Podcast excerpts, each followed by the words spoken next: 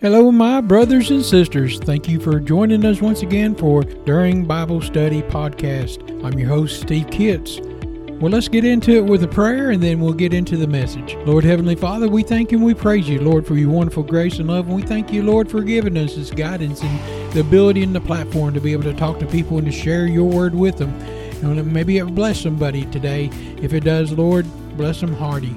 We thank you and we praise you, Lord.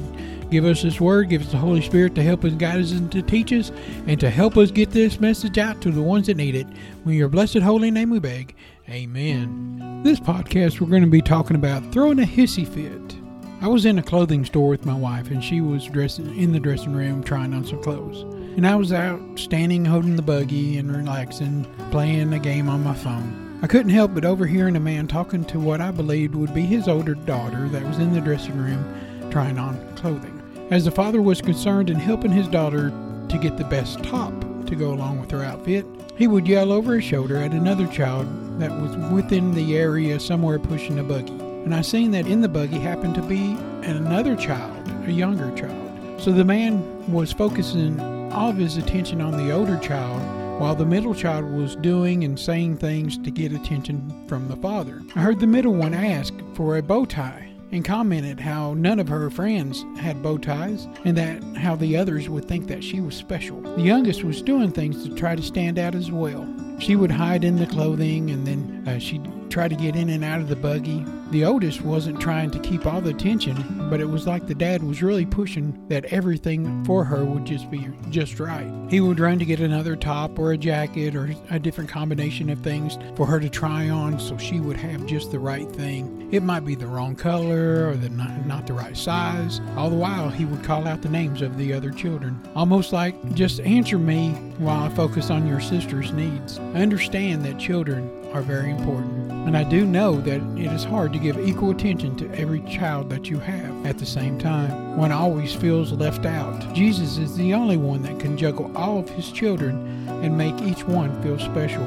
We are so special that he came to earth to die for our sins. Like this dad, he loved each of his children but he was limited on his ability to show each of them at the same time how much he loved them. Now, all the scene wasn't what God wanted me to talk about. As the group was heading to the counter to pay for the clothing that they picked out, I heard the youngest ask, Dad, can I have my car back now? And the dad said, No, you need to know how to act. If you had acted right from the start, then you would still have it. And this was followed by boos and crying and pleading. She continued to ask and to get told no. More crying and maybe some I'm sorry's and I know how to act came out of her mouth. God told me that we are acting like that.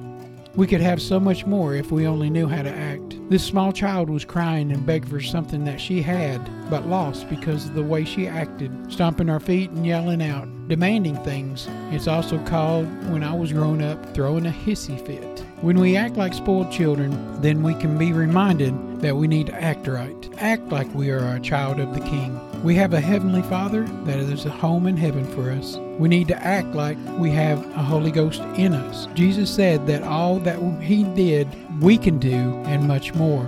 We will not get stuff by acting out or throwing a fit. We need to get more by doing the will of God, being about the Father's business loving each other as He has loved us. We have the Bible that is God's living Word, with that Word to guide us and inform us how to act. Just like this dad tried to spread his attention to all three of his kids, we struggle to spread our attention to those around us. I know that God wants us to tell others about salvation and that Jesus is the only way to reach out to those that God has put in our pathway. I'd like to remind you that you can reach people that no one else can reach. Well, God bless you, and we'll close in a prayer.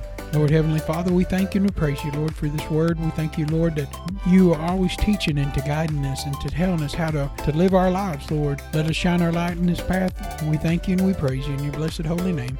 Amen.